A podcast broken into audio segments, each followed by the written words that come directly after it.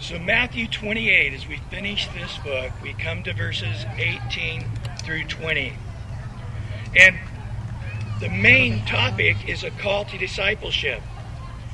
But Jesus has two very important things to say at the beginning and at the end that speak of the spirit in which his ministry is to be done. And if you miss that, you miss everything. If all you're hearing is go and make disciples, we become like a bunch of robots. We start looking more like the Mormons knocking on doors and Jehovah's Witnesses knocking on doors rather than Jesus' apostles in love and in the power of the Spirit, truly meeting people and seeing them come to Christ and grow in Christ. Let's read those verses. In the midst of all your goings, in the midst of all your baptizing, in the midst of all your teachings, one command make disciples. So often I, I think that we end up communicating consciously or subconsciously that the church is where we evangelize. The pastor will evangelize for us. Or we'll have special guests come in and do an evangelistic crusade of some type or give a, a pill at the end of the message. That's where evangelism happens. So there's sort of this upper class Christianity that does the discipling. And my job is just to show up and, and, and let them do their discipling. This is completely wrong. The church is where we get built up and strengthened. It's in our culture, in our Western culture, we've had people come and they don't know the Lord, and they and we do give an appeal to those to be saved, and it does happen, and that's great. But that wasn't the Lord's plan. The Lord's plan is that every single one of his disciples, the 11 that were left, and everybody they talked to would then become disciples also. So I've taught you 12 disciples to listen what I'm saying and remember more than once he would send them out in twos, wouldn't he? Now, now go tell them what I taught you. Go do what you saw me do. And he's saying, This is the final command I give you. We're going to wrap up a very lengthy book of the Gospel of Matthew with Jesus saying, It's not just 11 of you, and that's the end of the story. All 11 of you are to make dozens, hundreds of you. And it's the link back as if I were the one doing it. So you're discipling them, teaching them all that I taught you, showing them all that I showed you. But the main thing that I showed you was you do it also. And that needs to make be your main thing. That you let them know they do it also. So a guy's two weeks in Christ. He can do it, right? The blind man got up and he started telling everybody, I was blind and now I see. And people came to Jesus. The woman at the well ran into town saying, Hey, I just had this talk with Jesus. You should meet him. And the whole town came out. I, I can tell you in my lifetime, many times, a brand new believer, maybe saved a week or two, will come and share a verse with me and tell me what the Lord showed him. And I'm like, I've never seen that. And what a blessing that is. I don't go, look, dude, I've been 25 years in the Lord at this point. point, and you're, you know, you're barely wet behind the ears. Don't come and teach me anything. That's not the way it works, is it? Immediately, they're a disciple. Immediately, God can show them things eh, from their life experiences and so forth that you have not yet seen. And we're all saying this is this is how it works. I share with you what Jesus is sharing with me. You share with me what Jesus is sharing you. And, and it's this radical thing that we're all. I, I think this is the picture that I think happens. You come to church, and I'm on the football field. And then the band is on the football field. And we're all running the plays. And you guys are in the you guys are all in the bleachers watching the game. That was never God's intention. We are all on the field. and it's not a Sunday morning, it's all week. We're on the field. We're all quarterbacking at times, we're all running plays, we are all in the game. And then we come together to get strengthened to go out and play the game again. And so, there is the command to go into all the world and to do that, but it's not this passage. In Mark 16, 15, it's that passage, the imperative, go into all the world and preach the gospel. In Luke 24, go out and preach a repentance, a remission of sins, and preach in his name to all nations. It's in the imperative there. I'm not saying there's not a sermon about going to all the world and preach the gospel. It's just not here. It's close, but when you look at the actual grammar of the sentence, the focus is on discipleship. And so we're to teach them what we know. Peter says this in 2 Peter 1 2 and 4. Grace and peace be multiplied to you in the knowledge of God and of Jesus our Lord. His divine power has given us all things that pertain, notice, to life, earth stuff, and godliness, heavenly stuff. Once again, it says the same thing through the knowledge of Him who called us by his glory and virtue, by which have been given to us exceedingly great and precious promises.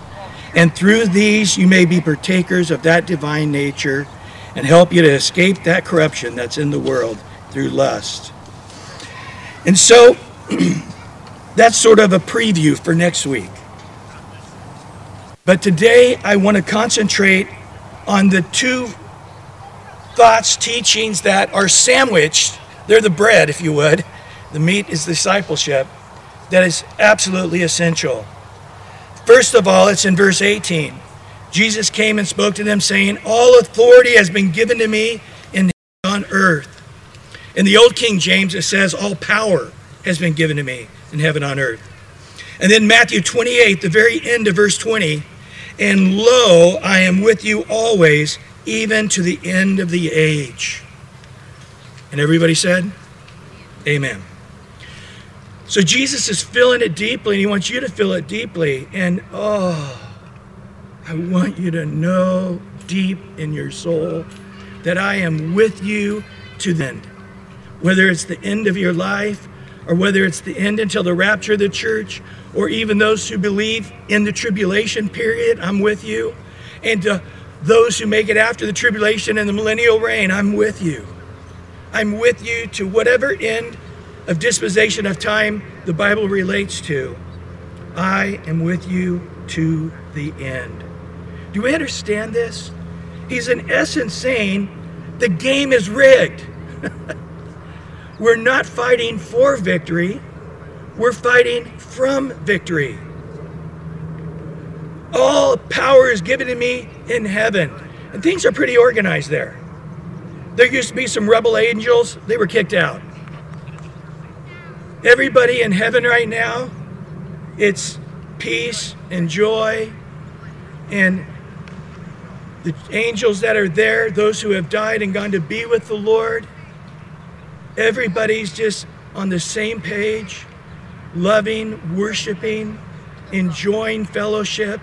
In heaven, it's a pretty organized place. Earth, it's a very confusing place to us. But yet the Lord repeatedly says there's nobody in power that he's not in control of, directly or indirectly. He either allowed them to be in power or he's put them in power. In Proverbs, it says, The heart of the king is in the hand of the Lord, and like a river, he turns it whatever way he desires. And so he's got things in control. Satan's limited, his demons are limited.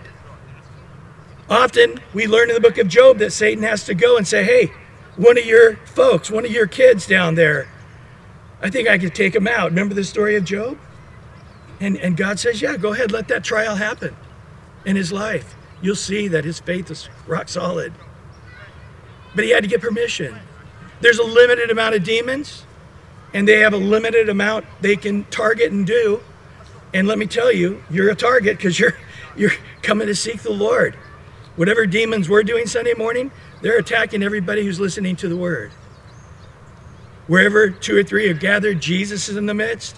And I will equally say, where two or three are gathered in Jesus' name, Satan or one of his demons are there in the midst, trying to hinder things, like evidently he's doing with our sound this morning. the, the, the, audio guys look a little worried. I, I don't know why. Okay. But all power and authority, it's in Jesus' hands. In John 14, 12 through 14, most assuredly I say to you, he who believes in me, the works that I do, he will do also, and greater works than these will he do, because I go to my Father.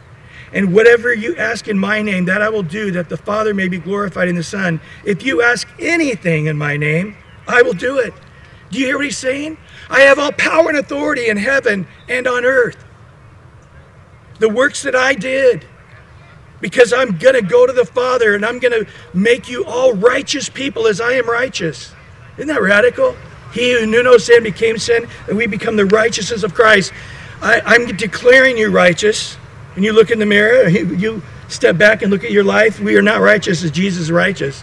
But the Lord's done it spiritually. And by faith, we believe that. It's just getting out of this body, and as soon as we're in our new body, we will see it. Because that is the fact. But I'm going to declare you righteous, and I'm going to be interceding for you. And everything on your heart, I have all power, I have all authority. Jesus said, Where two or three get together and pray in my name, whatever's whatever you bind in heaven is bound on earth. Whatever you loose in heaven is loose in earth. I have total power, and you need to operate with that in mind that nothing's impossible with God, that all things are possible. And so when you're going about to make disciples, remember that you're walking in the same power and greater power than I did when I was going about making disciples.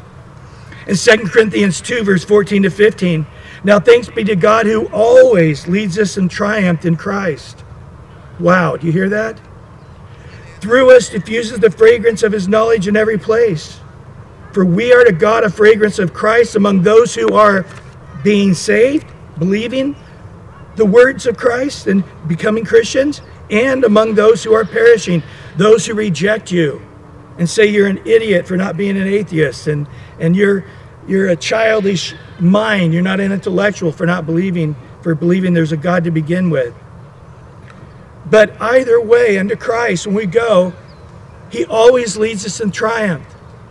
If you share the Lord with somebody and they reject it, Christ is glorified. If you go to share the Lord with somebody and they do receive it, Christ is glorified. Either way, it's a beautiful fragrance unto Christ. You see, I, think we get stuck there. We forget all power, all authority has been given unto us. And we're not going as me to you. I'm going as an ambassador of Christ in the name of Christ with all power and all authority anywhere in the entire universe, including heaven itself. And I'm speaking on God's behalf to you in the power and authority. And this is the truth that's going to stand throughout eternity, what God has revealed to us in His Word. He goes on to say in 2 Corinthians 2, verse 18 to 20, Now all these things are of God, and who has reconciled us to Himself through Jesus Christ, and has given us the what? the ministry of reconciliation. That is, that God was in Christ reconciling the world to himself. This is 2 Corinthians 5, by the way. Uh, misprint on my 2 Corinthians 5. And he goes on to say, that is, that God was in Christ reconciling the world to himself, not imputing their trespasses to them, has committed to us the word of reconciliation. Now then, we are ambassadors for Christ. Through God, we're pleading through us. We implore you on Christ's behalf, be reconciled to God. Do we get this? We, we understand in our Western culture today that we're going to probably see somebody receive the Lord and you can start taking them through the Bible and start sharing Jesus with them. Probably one in a hundred, right? See, I can remember back right after the Iron Curtain fell, Calvary Chapel was ready to go into those Eastern Bloc countries.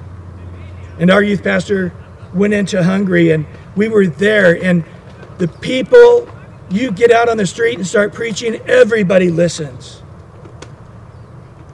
And everybody's just like, tell me, teach me, help me. We don't know anything about God. And they would receive the Lord with all sincerity. It was rare that somebody would reject us. Teachers would say, You got to come to my school now. We know lying and cheating and rape and murder and etc. is wrong, but we don't know why. Why is that wrong? And we would go into those schools and explain to them we're made in the image of God. And uh, we all sense it. We have a conscience. And, and we sense when we're falling short of walking in God's image. And sin has destroyed that, but Christ has come to rebuild that through his cross. And the whole classroom would get saved. There were no principals saying, Get out of here. There were no teachers against us. The entire country was just raw flesh going, Help us. We've had Russia and the Soviet Union making us, forcing us to be atheists. And if we ever believe in God or think about it, they'd punish us to the nth degree. And now they're just like, Tell us about Jesus. Unfortunately, we don't have that in our country. Matter of fact, in the last days, we know that it's going to get harder and harder. And so we're knocking on 100 doors. We're talking to 100 people about Christ. We're loving on, and, and maybe one in 100 will, will be a positive experience. But either way, you're a beautiful fragrance being a disciple of Christ.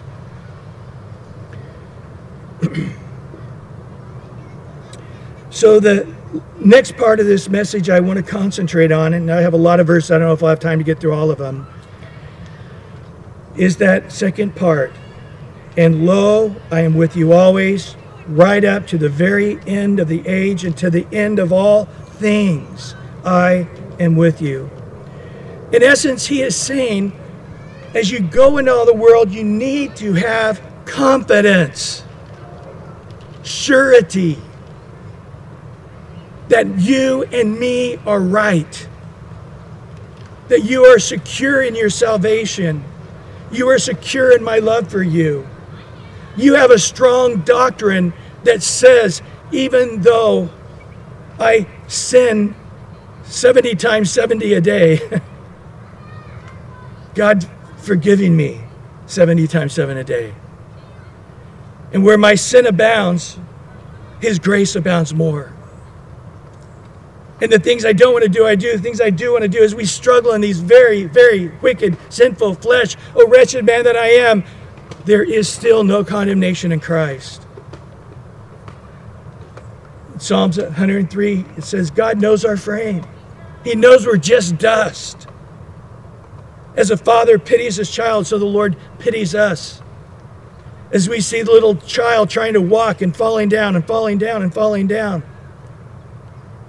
We're not talking to that little toddler going, You're a loser. Can't walk. Look at that. Three steps and you eat it. What a loser. Is any parent going to be that way? We, we are in an impossible situation with this sinful flesh. We're going to constantly struggle and fight and fight. And I, and I hope we get to the place that, that sinning is, is, rather than the norm, is the exception to the rule because it's a free place to be when you're not being overcome by the flesh all the time, but you're free to walk in a holy life. But either way, He's not going to leave you or forsake you, whether that process takes 10 years or 110 years. Your salvation is secure. And this is what I want to talk about this morning because if you don't go into the world with this, what message are you giving people? Hey, I want to tell you about Jesus, and He will save you very likely, mostly, possibly. You know, after you come to Christ, there is a reasonable possibility you'll make it to heaven. If you're not secure in your salvation, that is your message. I'm not sure if I'm going to heaven. Why am I telling this guy that he for sure can go to heaven when I'm not sure if I can if I'm sure if I'm going to heaven? We have to undo that lie. And this is what I want to do with a number of verses. I don't know if we'll get there today. The one thing working in my advantage is I forgot my phone. I don't know what time it is. So you can just sort of, you know, do this for me, Kurt. Just say, okay, enough is enough, Brian. Pick it up next week. Let's start here in, in Paul, the way he understood salvation. A very well known passage, isn't it? In Ephesians 2 8 through 10. By grace you've been saved through faith, and not of yourself. It is a what? A gift of God. I think Paul was jumping up and down, screaming, banging the drum. It's a gift of God. So it's not of works, unless you should boast. You're saving yourself. Oh, I got saved. God said be a good person. And boy, I jumped right into it. Now, some of the other guys, they didn't get it.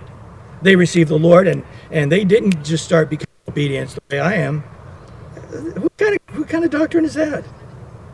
But what he's going to say in verse 10, right away after he gives you that gift of salvation, what else does he give you the gift of? We are his workmanship, his poem, his work of art, created in Christ Jesus for good works, which God prepared beforehand, before time began, that we should walk in them. Listen to the concept of free gift in Romans 5, verse 15 through 18. But the free gift, we should just say free gift every time we hear it, okay? Every time we hear the word gift. So the free gift is not like the offense. It may, for if by one man's offense many died, much more the grace of God and the gift of God by grace of the one man, Jesus Christ, abound to many. In verse 16, here it is again. The gift is not like that which came uh, through the one who sinned, for the judgment which came from one offense right, resulted in condemnation, but the free gift which came from many offenses resulted in justification.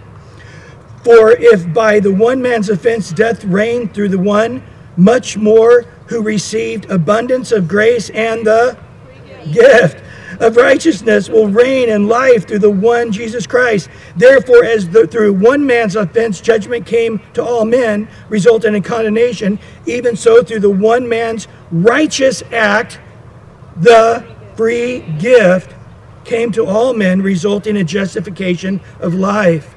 Paul later says in Romans 11 29 about any of the gifts of God, especially that of salvation. In Romans 11 29, for the what? Gifts and the callings of God are irrevocable. You can read in Romans 9, he talks all about how salvation is a calling of God. And now he says, by the way, something you need to know about God once he gives a gift, he never takes it back. That's exactly what Romans 11 29. Whether that's a calling unto salvation or a calling unto heaven or a calling unto sanctification or a calling in a, a ministry, God doesn't stop. He is going to perfect you until you accomplish that which He had preordained that you would walk in it. Well, going back to Romans 4, we're going to talk about Abraham. Some really important stuff here. What then shall we say that Abraham our father has found according to the flesh? If Abraham was justified by works, he has something to boast about, not before God. For what does the scripture say? Abraham believed God, and it was accounted to him for righteousness. Now, to him who works, the wages are not counted as grace, as a gift, but as a debt. God owes salvation to Abraham if he worked for it. But to him who does not work, let me say this again, verse 5, Romans 4 5. But to him who does not work but believes on him who justifies the ungodly, his faith is accounted for righteousness. Do you believe that God's work for us is to justify us, the ungodly, and account us righteousness? I'm going to take the unrighteousness away. I'm going to take the ungodliness away. How are you going to do that, Christ? Through paying the penalty of your sin on the cross. Christ died because our sins were upon him. The soul that sins shall surely die. Jesus never sinned. How did he die? Our sins put him to death. But three days later, he rose again. Where are our sins? They've been paid for. He took the ungodliness, he took the unrighteousness, he took the sinfulness, and he buried it into the deepest sea, scattered as far as the east of the west. And he's given us in that place, accounting us. It says, by faith, we were accounted righteousness. Listen to what David says there in verse 6 of Romans 4. Just as David also describes the blessedness of the man to whom God imputes righteousness apart from works. Listen to verse 7. Blessed are those whose lawless deeds and whose sins are covered. Blessed is the man to whom God shall not impute sin. Do you, do you hear what David was saying? There's a time coming, David the prophet would say, where God takes away sin. And if you would, let me just give you an analogy. God has this big giant whiteboard where all your sins are on this whiteboard. And when Jesus died, this is what a lot of people think, he erased the chalkboard. But you know how those chalkboards are you can still sort of see, oh, I see what used to be up there. But let's say he got that extra deep scrubber and, and it's there and, and every, it's just a pure whiteboard like the day it was bought. But now, when necessary, even though you're a Christian, I'm sorry, but this is an extra bad sin. I got to write it back up there. No.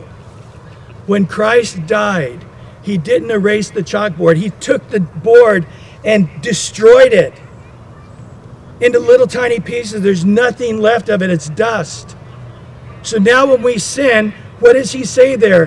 Whom the Lord shall not impute sin.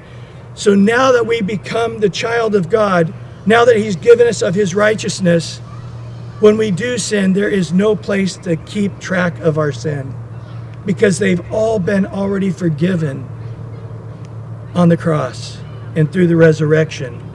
There's no place to impute sin. So people often come and, and say, Brian, I sinned a couple weeks ago. I feel so dirty and so sinful. And, and, and I'm like, but it says, confess your sin. He's faithful and righteous to forgive you of your sin and cleanse you from all unrighteousness. 1 John 1 9. I know, I know, but I, I keep confessing it every day. God, please forgive me. Please forgive me. And God is, I'm telling you, God's saying to you, I have no idea what you're talking about. Remember two weeks ago I said I asked you to forgive me? I don't know, but I don't remember. I have no idea. I'm feeling really bad. I'm sorry you're feeling bad, but I, I can't help you because I don't know what sin you're talking about. There is no place for God to keep sin to uh, any longer to us, imputing to us. In Romans 4:13, for the promise that he would be the heir of the world was not to Abraham or to his seed through the law, but through the righteousness of faith. Now get this in Romans 4 16 through 25. Therefore, it is of faith that it might be according to grace, that the promise might be sure to all the seed, not only to all those who are of the law, who are biologically Jews, but also to those who are of the faith of Abraham, who is the father of us all. So he, he says here, God made it by faith alone with zero works because that way God can make salvation sure for us. Think about it. If there was one way for you to screw up your salvation, would you do it? You would. I mean, Adam and Eve were in the garden. They didn't have sinful bodies yet. They just had human bodies. And like out of the entire planet, out of the gazillion fruit trees. There's one tree, there's only one way you can mess this up. You're like, man, I, I don't need that tree. I got a billion other trees. Why would I need that tree? What did they do? They, they had one way to mess it up and they messed it up, and that's not even in sinful bodies. We're in sinful bodies. If there's one way to mess it up, we would mess it up. That's our sinful nature. But we, he is the Father of all of us. In verse 17, as it's written, I have made you the father of many nations in the presence of him whom he believed. God who gives life to the dead calls those things which are do not exist as though they did. Verse 18, who contrary to hope in hope believed. That's it's that's us, right? We struggle, we stumble, we fall. God cleans us, we get dirty again. And we just it's hard for us to believe that we are really righteous before God. I know the Bible says I'm righteous. I know the Bible says God forgave all my sin. But it's a very hard thing to believe. I know. It was hard for Abraham and Sarah to believe at 90 and 99 years old they would get pregnant and have a baby. This is what he's going to touch about. Who, in verse 18, who contrary to hope and hope believed, so that he became the father of many nations, according to what was spoken, so shall your descendants be. And not being weak in faith, he did not consider his own body already dead, since he was about a hundred years old, and the deadness of Sarah's womb. He did not waver at the promise of God through unbelief, but was strengthened in faith, giving glory to God, and being fully convinced that what he had promised he was able to perform. Therefore, God accounted to him for righteousness. Listen to verse 21. So Abraham's having a hard time believing God. Abraham, you're going to have as many kids as the sand of the sea, as the stars of the heaven. And Abraham said, But I'm 88. Sarah's 80. And then they were 89. And then he was 99. But every year he got older, he, he just strengthened. He got strengthened and strengthened. God's going to do it. I don't know how, but I'm going to have as many kids as the sand of the sea through Sarah. Not through Hagar, but through Sarah. It's going to happen. And God says that I'm declaring righteous. That's the same faith that all your children, Gentile and Jew, will have to have the same faith in the work of Christ for salvation. And in verse 23, now it was not written for his sake alone that it was imputed to him, Father Abraham, but also for us. Listen to verse 24. It shall be imputed to us who believe in him who raised up Jesus our Lord from the dead, who was delivered up because of our offenses and was raised because of our justification. Just like Abraham, we need not to waver in our faith. We need to be strengthened and fully convinced what Jesus taught us is true even though our sinful flesh seems to get worse by the day, even though my wretched flesh is seeming to struggle more than it did before. In hope and against doubt, I'm going to continue to believe. Romans 5 1. Therefore, having been justified by faith, we have peace with God through our Lord Jesus Christ. Do you hear that? We have been justified by faith. Now we have this peace in our souls through our Lord Jesus Christ. That peace, that confidence, knowing that we are God's children, righteous as Jesus is righteous. All power has been given unto Jesus in heaven and on earth. Jesus says, Now, once I've ascended to the Father, I give you all power as well. All the authority that I have, I'm going to disperse to you my, my children, what the works I did, you'll do in greater works. You can have faith as little mustard seed. Speak to this mountain, be uprooted, cast into the sea, and it'll be done for you. He goes on now in verse 6 through 9 of Romans 5. Now, for when we were still without strength, in due time Christ died for the ungodly. For scarcely for a righteous man will one die, yet perhaps for a good man someone would even dare to die. But God demonstrates his own love towards us in that while we were still sinners, Christ died for us. Do you hear this? When Christ died for us, we were wicked, we were vile. We were those who had been spitting on him and ripping out his beard and mocking him. That was us. But Christ still died for them. He still died for us. Now, why is this important? Romans 5 9. Much more than having now been justified by his blood, we shall be saved from wrath through him. So it's a logical argument from greater to lesser. He's saying if Christ died on the cross, paying for your sins when you were this wretched, horrible sinner, now you're the believer, and now you're a wretched, horrible believer. but if he was willing to take your sins away when you were a sinner opposed against Christ, how much more now is his blood going to apply to you that you're one of his kids who is struggling, maybe as much as you did in some areas of your life, as a non believer? He's saying, guys, if God was for you when you were a sinner, how much more now he's for you because you're his child? In Romans 5:10, for if when we were enemies we were reconciled to God through the death of his son, much more having been reconciled we shall be saved by his life.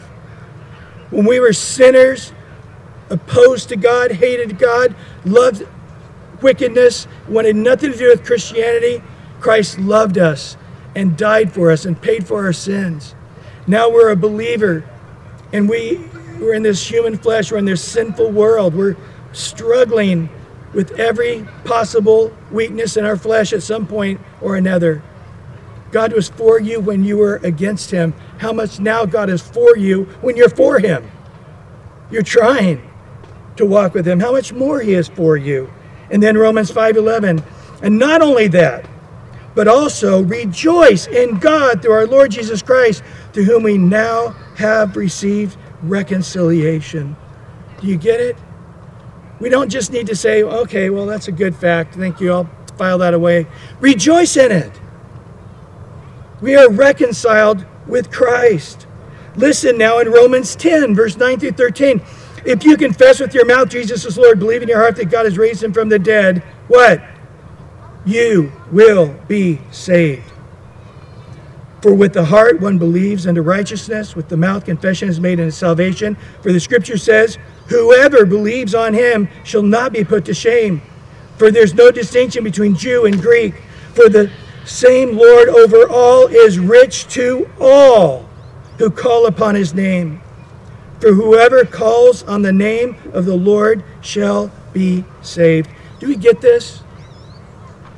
Jesus is saying, before you go to make disciples of the world, it needs to be so deep within you that I love you, that I am for you, that I've declared you righteous, that you are a child of God. You are as righteous as I am righteous. You are heaven is definitely yours to be absent in this body. You are going to be present with the Lord.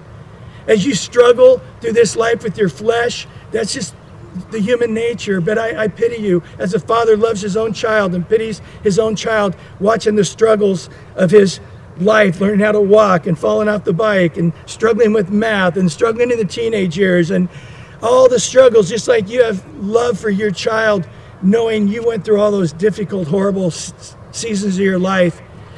Well, I'm the same with you, but it's not it's not from 0 to 15 or 16 years old. It's from 0 till the day you die. I love you uh, and I'm looking through the eyes of a father loving his child. So we are not to be sitting around wondering if we are saved or not that question has to be settled the moment you believed in Jesus as Lord. We're not fighting for victory, we're fighting from victory. Remember John 1, what Jesus said in verse 12 through 13. But as many as what? Received him. To them he gave the right to become children of God, to those who believe in his name, who were born or born again, not by blood, not by the will of the flesh, not by the will of man but you are born again by the will of God. John 3:16 For God so loved the world that he gave his only begotten son that whoever believes in him should say these next few words with me not perish but have everlasting life. It does not say any conditions on this. It does not say you won't perish if you start living a perfectly obedient life, if you go to church every Sunday, if you read the Bible enough, I'll decide later what's enough. he's, he just says, You believe. You believe in your heart, Jesus, Lord God, raised him from the dead. Believe in his name. You're saved. In John 6, 28 and 29, and they said to him, What shall we do that we may work the works of God? Jesus answered and said to them, This is not the works plural, this is the work singular. This is the work of God, Jesus said. Here it is. You believe in him whom he, God the Father, sent. That's it. In John 6 37, and all that the Father gives me will come to me, and the one who comes to me, what? I will by no means cast out. John 6 39. Do you think Jesus is trying to make a point here? Listen to John 6 39. This is the will of the Father who sent me, that all he has given me I should lose nothing and should raise it up at the last day. John 6:40. And this is the will of him who sent me. This is the will of the Father that everyone who sees the Son and believes in him may have everlasting life, and I will raise him up at the last day. Again, 644. No one can come to me unless the Father who sent me draws him, and I will raise him up at the last day. 647. Most assuredly I say to you, he who believes in me has everlasting life. Do you hear Jesus making this statement? This is not a questionable thing, this is a certain thing.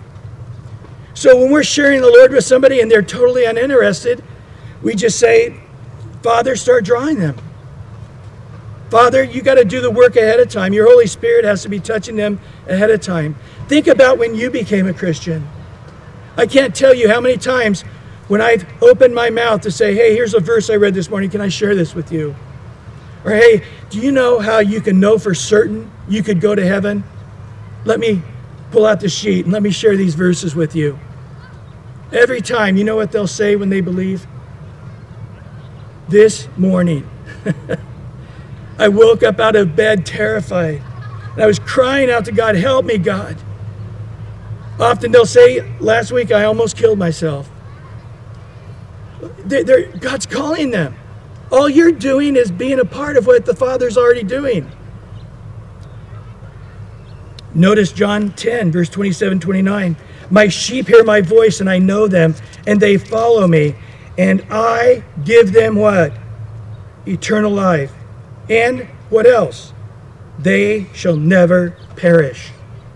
I guess these human beings back when Jesus was on earth are sort of the same today. Said I'd have everlasting life. Do I? Really? I got my fingers crossed. I got a rabbit's foot in my pocket. Do, do I really? Because I mean, you gave me eternal life, but that was before last week, and you know, last week was uh, that was ugly. Am I still on the everlasting life thing? Well, let's let's find out. What's the one work you do to make sure that you're always on that list? Believe in Him whom God has sent. Righteousness of God, Romans says, is from faith to faith. So my sheep hear my voice. They come to me, they follow me. I give them eternal life. They shall never perish, neither shall anyone snatch them out of my hand. That's you snatching yourself out of God's hand, or some other human being, or Satan, some demonic being. My Father who has given me is greater than all. This is not greater in substance, but just greater in authority. My Father is the greatest in authority of all, and no one is able to snatch them out of my Father's hand. God's greedy about us. We believe in Him, and the Father goes, Mine. And Jesus says, That's right, they're ours. It's through my blood. It was me coming in human flesh. They're ours. And He's not letting them go. He's stingy. You, I, I'm not going to give up my child. You know, children can be pretty weird sometimes. I, I remember. Uh, when my kids were small, I'd be holding their hand after church, and there'd be a number of people around, and they would let go, and the next minute they're holding a complete stranger's hand. And we're enjoying this. Is sort of funny. And then finally they, like, how can I be holding your hand here and you're over there? And they look up and they see this guy, and they usually get terrified. But what if they said, yeah, this big fat white guy's a whole lot better looking than that other white guy. You're, you're my new dad.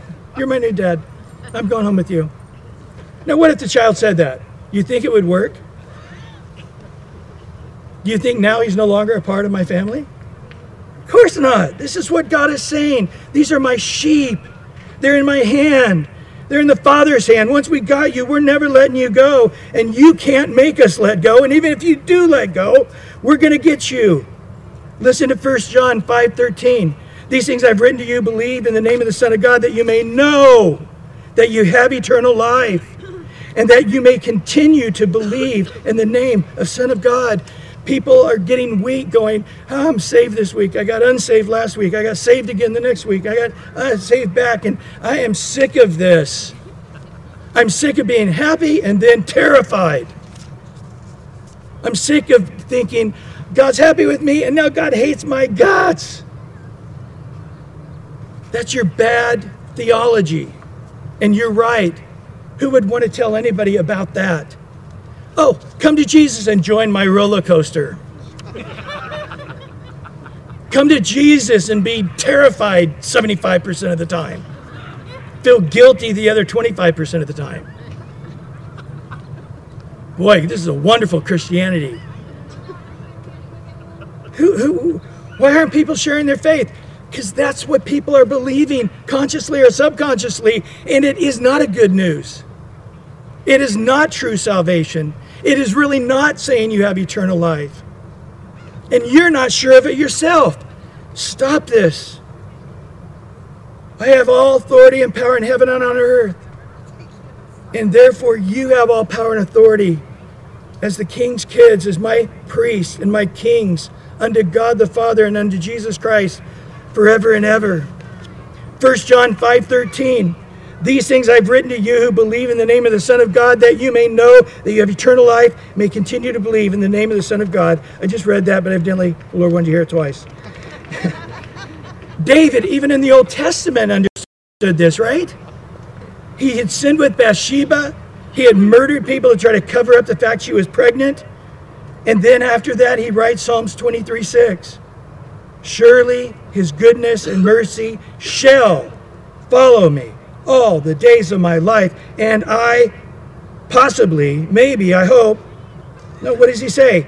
And I will dwell in the house of the Lord forever. I, I get it now. I got it. The Lord's my shepherd. I was a shepherd. I didn't blame any of those sheep. I didn't say, You're a bad sheep. You wandered away from the other sheep today. Just go, go. You're on your own from now on. That's the way you're going to be. You're on your own. David's going, uh, uh, the sheep are my sheep, my responsibility. If they start doing wrong, I, I bring them back to myself. I go out with a hundred, I come back with a hundred. If I lost one, I leave the 99, I go get the one. Eh, I got it now. Just like me. I'm a sheep, and boy, am I a dumb sheep. But it's okay because he's my shepherd. And shepherds don't lose their sheep. And even when sheep are really, really bad, they're still my sheep. And therefore, he will, his goodness and mercy will follow me all the days of my life. Woo, I have joy, I have peace. I shall dwell in the house of the Lord forever, not because I'm great, not because I'm good, not because I overcome my flesh and I had a good 30 days in a row of being completely obedient. Not because the last four years of my life before I died, I really was living holy. No, it's because of God's work. Jesus said this be confident. Philippians 1 6, he who has begun the good work in you will complete it until when?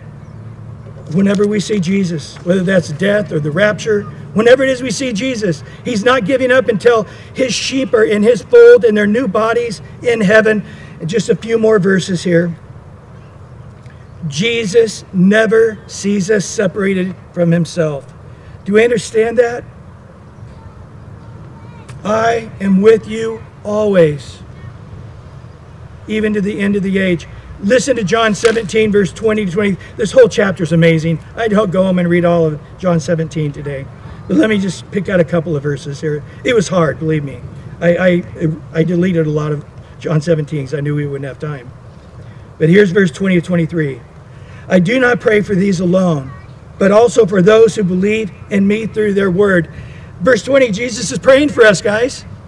Did you know why Jesus was in human flesh? He prayed for us, you and me. And what does he say about us, those who would believe through his word? That they all may be one as you, Father, are in me, and I in you, that they also may be one in us, that the world may believe that you sent me. How are people going to believe in our word? Because we have the confidence that we are one with Christ and Christ is one with us. And when they see our confidence, when they know the joy of preaching the gospel of eternal life, and it's a sure thing, they get it. And he says it again in verse 22 And the glory which you gave me, I've given to them. Wow. That they may be one just as we are one. I and them and you and me, that they may be made perfect in one. Why? That the world may know that you have sent me and I have loved them as you have loved me. Do we hear this, guys? Go into the world and make disciples. First, you've got to understand the oneness with God. That when you believed on me, you became perfectly righteous and we are all one, even though physically we're not together at this moment. It's only going to be a second of time, isn't it? To the Lord, a day is a thousand years, and a thousand years is a day. You know, my, my son this last week is my little grandson just turned five, and he's like, Dad, does sometimes you just like feel like you never lived even a second? And I'm like, You're looking at your little son who's you know, five years old. Well, I'm looking at my little son who's, you know, 35 years old, and it feels about the same amount of time. Between you getting born and turning five and you getting born and turning 35, they both seem about the same second. Guys, we don't have long, do we? And we are going to be with the Lord physically, that the world may know that He has sent us and that He loves us. That's the message. God loves you, and He's going to give you eternal life by believing in him and the work that he did on the cross. Ephesians 2, verse 4 through 7. But God, who is rich in mercy, amen to that? You got to believe in a God rich in mercy, or we're in trouble. Because of his great love with which he loved us, his mercy comes out of love. Even when we were dead in trespasses, he made us alive with Christ. By grace you've been saved. And notice verse 6 in the present tense. Present tense and raised us up together and made us sit together in heavenly places in Christ Jesus. The moment you were born again, as the Father is in Christ and Christ is in the Father, that they would be in us and us in them in the same unity. Do we understand this? We, maybe it'll help you to say we're all in the same family. but Christ is saying, I'm looking at past, present, and future equally and I can look and see you on earth for your split second, you know, for that vapor of time. And I see in the vapor of time that one little tiny, tiny minute where you believed on me, you became one with me and the Father. You, you, were, you received the same righteousness as I have in the glory of God before I ever came to earth. And now you're walking the same righteousness. And now, just as we are one, you are one with us, and you already, right now, are seated in heavenly places with Christ. And then he goes on to say that in the ages to come, he might show the exceeding riches of his grace and his kindness towards us in Christ Jesus. We're going to be constantly homeschooled from heaven, only one subject grace. And he's going to reveal it throughout the bazillions of years, deeper and deeper, how kind God was towards us how holy God was, how sinful we were, but how the work of the cross did far more than our little tiny brains can really catch right now. It'll take about a billion years of, of class on grace to really understand all that God's done for us. In 1 John 4 17, love has been perfected among us in this, that we may have boldness in the day of judgment. Because as He, what? Present tense, is, so are we in this world. Well, explain to me what it means that I'm righteous as Christ is righteous. Well, how do you picture Christ in heaven right now? in his brand new glorified body, at the right hand of the Father, in fellowship with the Father. You are right now in that same position. The only thing keeping you is this human body. We're almost there. 1 Peter 1 3 to 5. Listen to what Jesus explains until the end. I'm with you always, even to the end. 1 Peter 1 3 to 5. Blessed be the God and Father of our Lord Jesus Christ, who, according to his abundant mercy, has begotten us again to the living hope through the resurrection of Jesus Christ from the dead, to an inheritance. This is us, guys.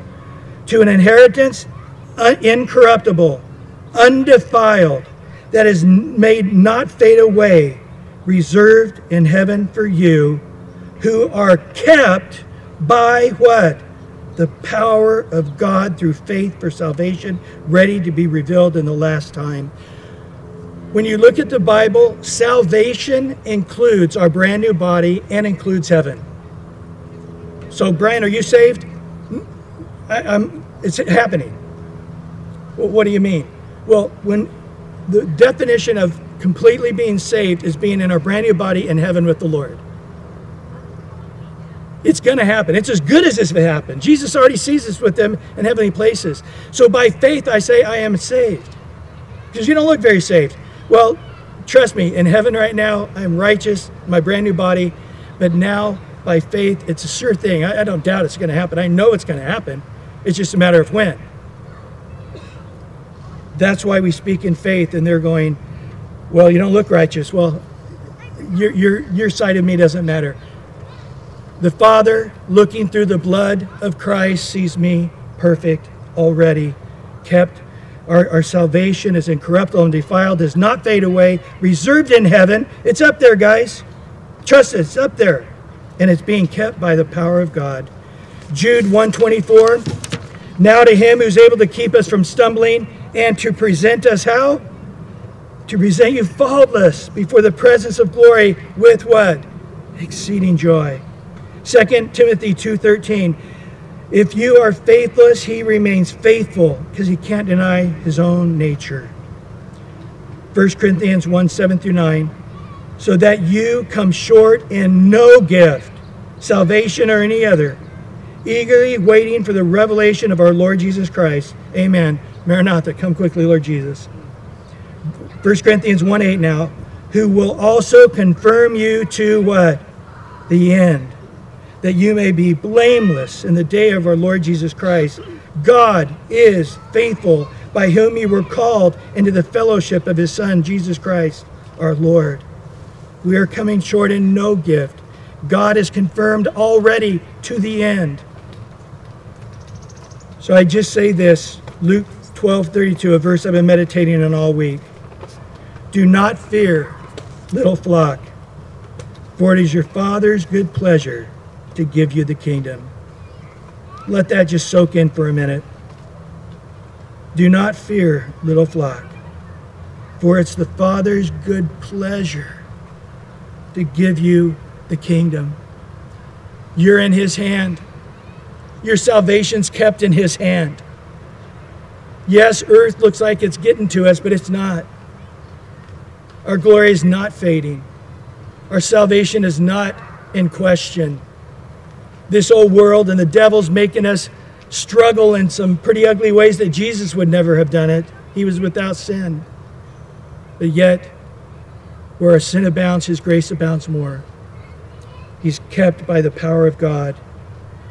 So to finish up once again, Matthew 28 18, Jesus came and spoke to them, saying, all authority has been given to me in heaven and on earth. Matthew 28, the end of verse 20. And lo, I am with you always, even to the end of the age. And once again, everybody said, Lord, just put this deep in our hearts. There's so many verses more I could share. So many more truths on this subject that are so ob- obvious and clear and powerful. Lord, we ask in the name of Jesus that you would deep, deep, deep in our hearts, Lord, strengthen our faith. In hope, against hope, in hope, believed. Our bodies as good as dead, but yet we don't stop believing. Oh wretched man that I am, it doesn't it doesn't taint whatever. You are still our Savior, holding on to us. Neither things present nor things to come are going to separate us from your love. Neither height nor depth is going to separate us from your love. We're more than conquerors because of your love for us. And Lord, we come now to hear before we go into our world, as we go about our going, as we go about our baptizing, as we go about our teaching, and we are seeking to impart to everyone around us as the light and salt of the earth that you can be saved and know that you're saved and rejoice in your salvation as if it has already happened because it's already been reserved in heaven, kept by the power of God. It is a certain thing. You're in God's hand the moment you believe. You will not perish but have everlasting life. And there may be some of you here today that don't know the Lord, and you're right now going, Man, I've heard about Christianity, I've been around Christianity, but today I understand what it means to truly have faith in Jesus. Right now, just cry out in your heart God, forgive me. God, heal me. God, cleanse me. Lord, I want your salvation. Now, Lord, I, all who call upon your name will be saved. None will be ashamed, but everybody will have the riches of salvation. Jesus, save me. Through your death and resurrection, Lord, save us. Thank you, Lord. Thank you that we're saved apart from works. Thank we're saved only by one thing, believing in your name. We receive you, Lord. Be the Lord of our life. And strengthen us now continually through this doctrine that we all walk so firm in you. In Jesus' name, amen.